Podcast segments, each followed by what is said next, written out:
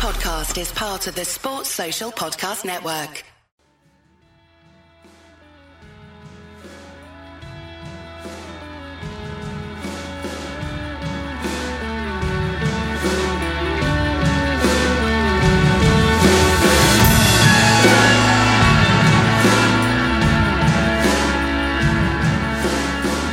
Australia have retained the Ashes.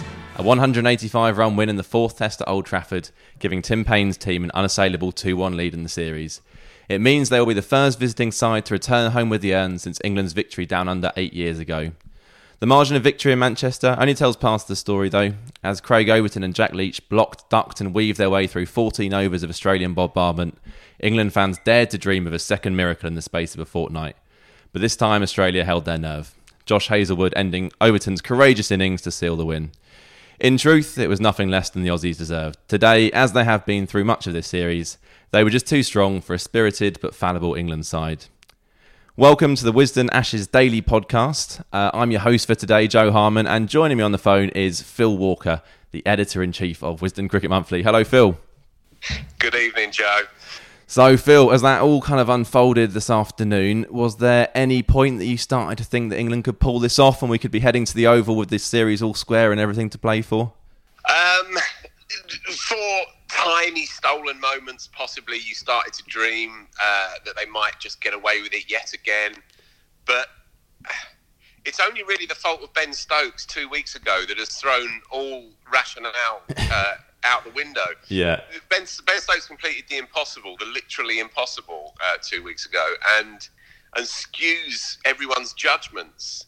Uh, by any normal measure, England was stuffed before they even began their second innings, and then to lose two in the first five deliveries, you should you may as well shake hands there and then. But because of the peculiar nature of this series, and because of what Stokes did uh, two weeks ago, there was there was always that sense that the the nigh on impossible might might reduce to the improbable. And then for one or two moments this afternoon, when I thought Buttler was playing very well and Overton was very solid, I just thought maybe this this crazy topsy turvy series might have one more moment in it.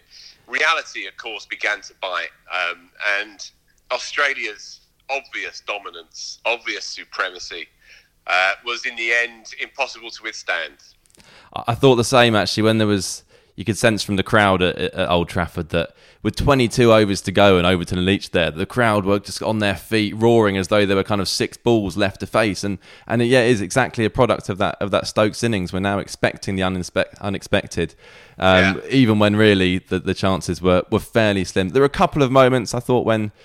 Denley and Roy started well and got through that first what hour and a half, I think they did, and you think, well, if those two can get through this, two of England's most kind of fallible batsmen, then then perhaps when Stokes comes in, he can bat for a long, long time. But just as I started to get little bits of hope, then then it was dashed repeatedly over the course of today, which I guess is like being an English cricket fan. We're, we're, we're well well used to that over the years.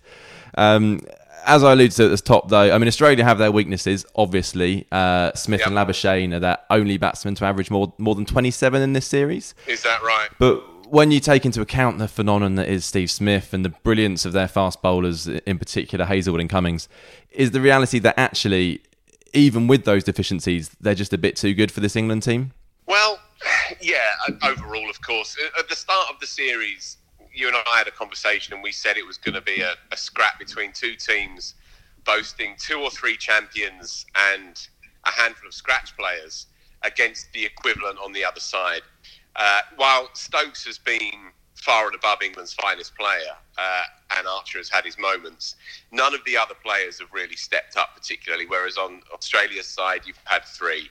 You've had the two quicks who are not just great quicks of the day; they are great quicks of of cricket. Full stop. Yeah. And I think I think Cummins, who is more obviously sexy and more obviously destructive than Hazlewood, I think he will he will enter into the annals eh, come the end of his career. But Hazlewood is not that far behind him. So you have those two, and then of course you have Smith, who is statistically worth two and a half batsmen. I mean, this is how good you're talking about about, about here. And, well, in this series, it's more like four batsmen, to be honest. Yeah, yeah, exactly. In the context of this series, a bowler series for Smith to have done what he's done is staggering.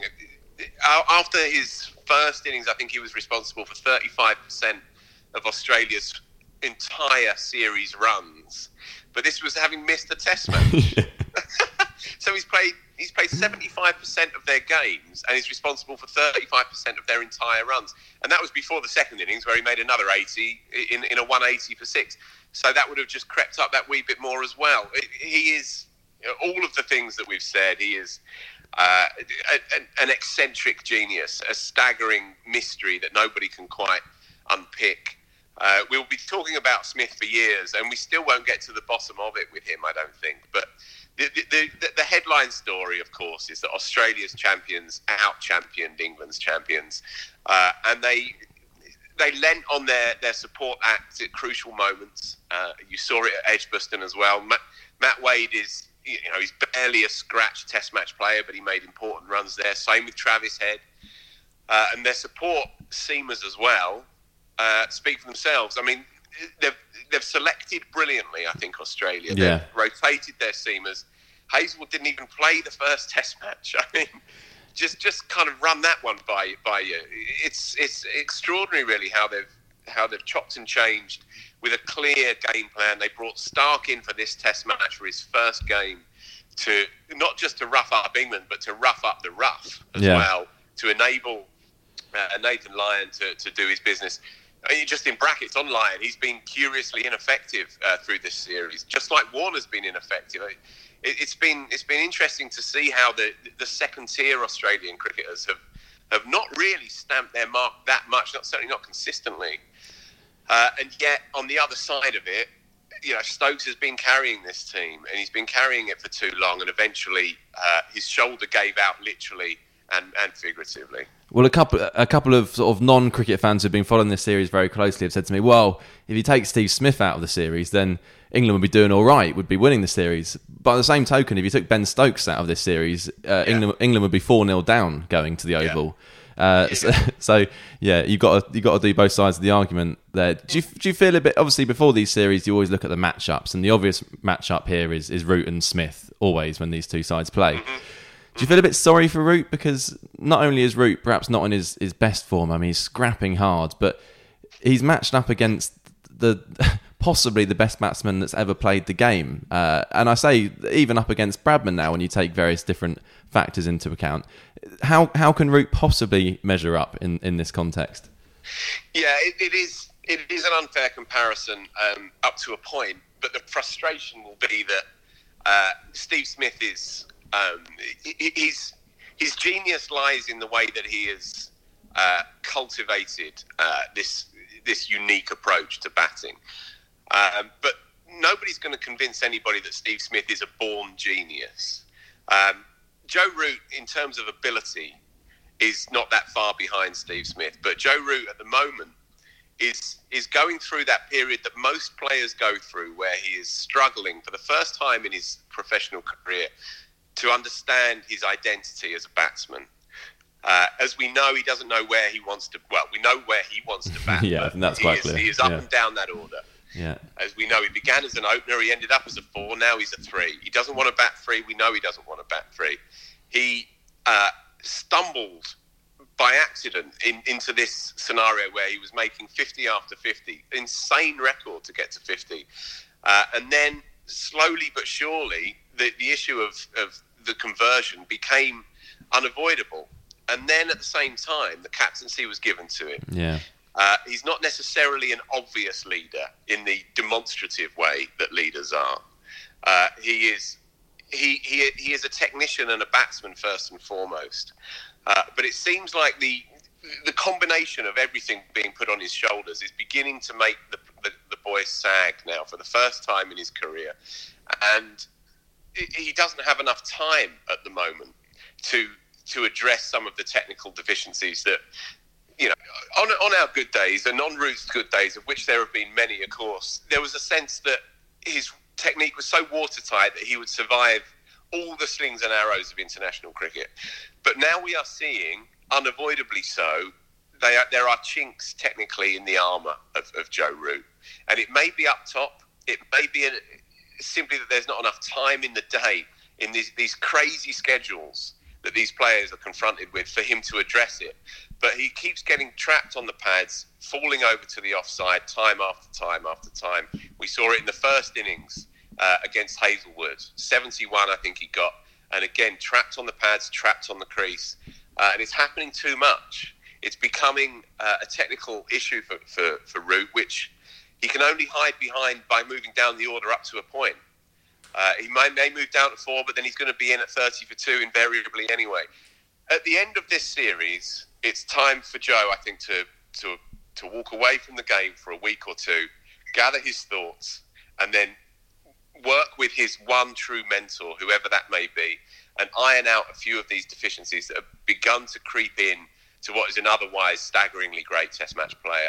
Uh, and he needs to go again. And also, whisper it. He needs to ask himself how much he wants this, how much he wants this captain. Yeah, and this this is a question that him and the, the new coach, whoever that might be, need to sit down and, and, address this. I would say it's the first question they need to address because there is noticeably a, a spark to Root in that one day side, and, and fair enough, they're winning yeah. most games, which is noticeably lacking uh, when it comes to this Test team, and he does look like he's got the the weight of the world on his shoulders, or, or the weight of England's batting order, which perhaps is, weighs even heavier. Uh, and and on that, and talking about some technical deficiencies, uh, well, let's talk about a couple of England's other batsmen. One being Jason Roy. Well, Jason Roy. Well, with a view to the Oval, but then also beyond that, I mean, he battled all his natural instincts this morning and did it quite well for a while, even though you've still got those hard hands coming at the ball, and it, it feels inevitable that at some point that gap is going to appear and he's going to the ball's going to disappear through it and, and kind of class of the timbers. But again, again, his innings ended with him kind of doubled over like he'd been kicked in the balls, which is is never yeah. a, never a great look for a Test match batsman. Well, it's never a great look for any kind of batsman, to be honest. And yeah. what what what do we? I'm going to be honest here as well. I thought he was worth a crack as an opener. Um, I said this at the start of the series. That obviously is not the case. Uh, happy to hold my hands up on that one. But I still do think there is the potential for a middle order player in there. Do, do you agree with that? Do you think he's worth persevering with? Uh, I, I think it will be a great shame uh, for him to be dropped for the Oval, but I do think he will be dropped for the Oval, and I do think he should be dropped for the Oval. Uh, for who? For for Ollie Pope, without a doubt, I would okay. bring Pope in, and I would bat him at four in this side. Um, what's been so surprising about the Roy story is is these glaring technical issues with the ball that is just angled into off stump. You know, a goodish length, slightly short of a length, as you say. He falls over. He looks doubled up. You can only get away once or twice in a five Test match series, looking at the pitch with a startled face, as if some gremlin yeah. has attacked the ball and sent it sideways. He's doing this every innings or every other innings at best. Uh, it's bizarre that this is a player who's made international runs against good attacks. Against that attack, pretty much against that Australian attack. First, Yeah, yeah, maybe. He's made good first class runs as well, without evidently ever having to play an authentic, straightforward, trademark forward defensive. It's, it's, it's peculiar, uh, to say the least. But I would think at this stage they have to win at the Oval. I'm not. I'm not convinced by this idea that it's a dead rubber.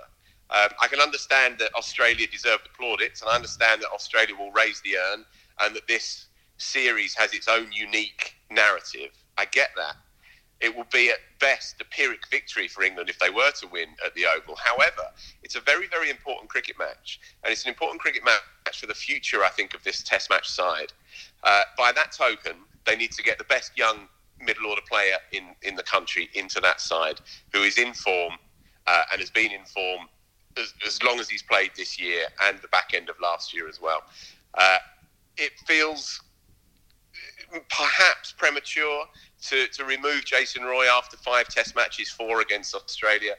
Uh, but they need to win at the Oval, and they need to put a marker down for the future of this side. I think uh, there is a sense of renewal that is coming into this side, and I think it's necessary. There is uh, also there is also that it is for what it's worth. This is the World Test Championship now exists. These wins count. Yeah. You want to get points on the board. So these these matches. I mean, Ashes dead rubbers have never been dead rubbers really, but yep. it, even more so now with the World Test Championship. There is more to play for, and and and careers at, at stake. And massively. I, I guess another one. Uh, run through a couple of these quickly. Joe Denley, much maligned, had a pretty tough summer moving up and down the order, being a leg spinner, not being a leg spinner, being in the World Cup squad, not being in the World Cup squad. He's obviously got technical issues as well against the short ball. He's got a tendency to play at balls he shouldn't outside the off stump. These are not great traits of a Test match opener, but he clearly does have something about him. He's got he's got some courage. He's got Yep. 15 years worth of experience on, on the county circuit, which has to count for a lot. Um, Would you stick with him for the Oval?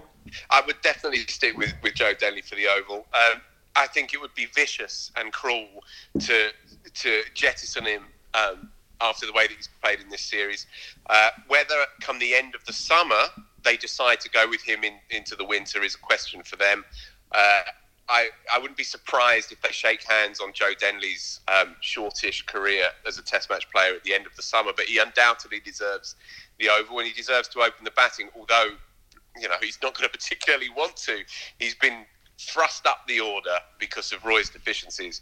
But yeah, I would play Denley at the Oval without a doubt. As I say, I would drop Roy. I would bring uh, I would bring Pope in. Uh, and just another point on on this order. Uh, I thought Buttler today batted for only 100 odd balls, but showed again, not for the first time this series, uh, that he has the, the ticker and the temperament to deliver as a test match batsman. And he showed it last year when he made tough runs against India. He showed it in the winter when he made good runs against Sri Lanka. There is a lot of premature talk about the role of Buttler in this side. Well, for me, I would bat him at six. I would bat him at six for the next seven, eight, nine test matches. Uh, I'm convinced that there is a test player in there, and there's been enough evidence in the 14, 15 games since he's come back into the side that there is enough to be working with there. Uh, and I would bat Bairstow at seven with a, with a watching brief. I have to be honest, with a watching brief, he's been out 16 times clean bowled in the last 30 something innings. Um, he he doesn't deserve, I don't think, to bat higher than number seven in this side. Uh, and he has the gloves, and quite rightly at the moment. But Ben Ben Foakes quite rightly be breathing down his neck. None of these players anymore, uh, with the exception of one or two, as we well know, are assured of their positions in this side. And this is the Um, thing with, and- with Buttler, I find this as well. I mean, fair enough, he hasn't got the runs that he would like in this series, but to talk about dropping him when there are arguably three candidates more likely to be dropped than him, but we're not in a position to be dropping uh, players like Buttler who have both got the talent and a track record, albeit not over a long period of time. But he did have an excellent 2018. E- Exactly, and and okay, you know, he left a straight one today with a beautiful break back by by Hazlewood, but uh, he he conducted himself today just as he did in the second innings at Lord's and just as he did in the first innings as well in this Test match, like a Test match player, just as he did last summer. Uh, there is he's done next to nothing wrong since he was brought back into this team. We know that he's a champion cricketer. If he can bat like he did today, self-contained, controlled, and as he did as he did as well in the first innings. Yeah. And if he can bat like that when he has to, and we know how he can bat when the game is falling for England, when you're trying to force a result, then you're talking here about a multifaceted Test match player in the making, and he's still only 28, 29. You Yeah. know, Test match players. You take Mike Hussey, debuted at 30, played 80 Test matches. We have to stick with Jos Buttler. We absolutely have to stick with him. He's one of the few players with the talent uh, that absolutely warrants a place in this side. I'd be amazed if they're considering his role at this stage. I, I, I don't think there's any indication that that is actually the case. Sure. I think it's a Get frustration. Twitter, though, and it's a different story. Yeah, yeah, yeah. But then that's Twitter. That is Twitter. That is indeed Twitter. Um, best to stay off it, folks. Um, anyway, that is that's all for today. On the day that Australia retained the Ashes, uh, we'll be back in a few days as the series heads south to the Oval, uh, and Australia go in search of a first series win in England since 2001. Uh, in the meantime, remember we don't just talk cricket. Uh, we write about it too uh, every day on wisden.com and every month in Wisden Cricket Monthly magazine.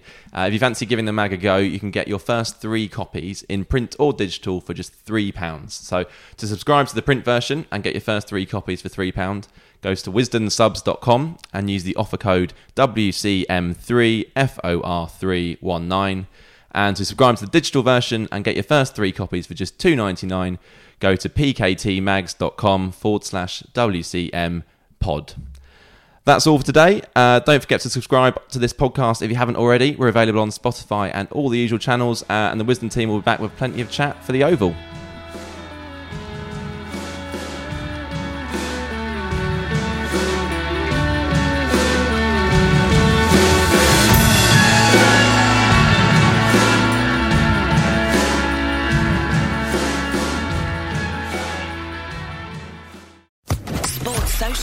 Podcast Network.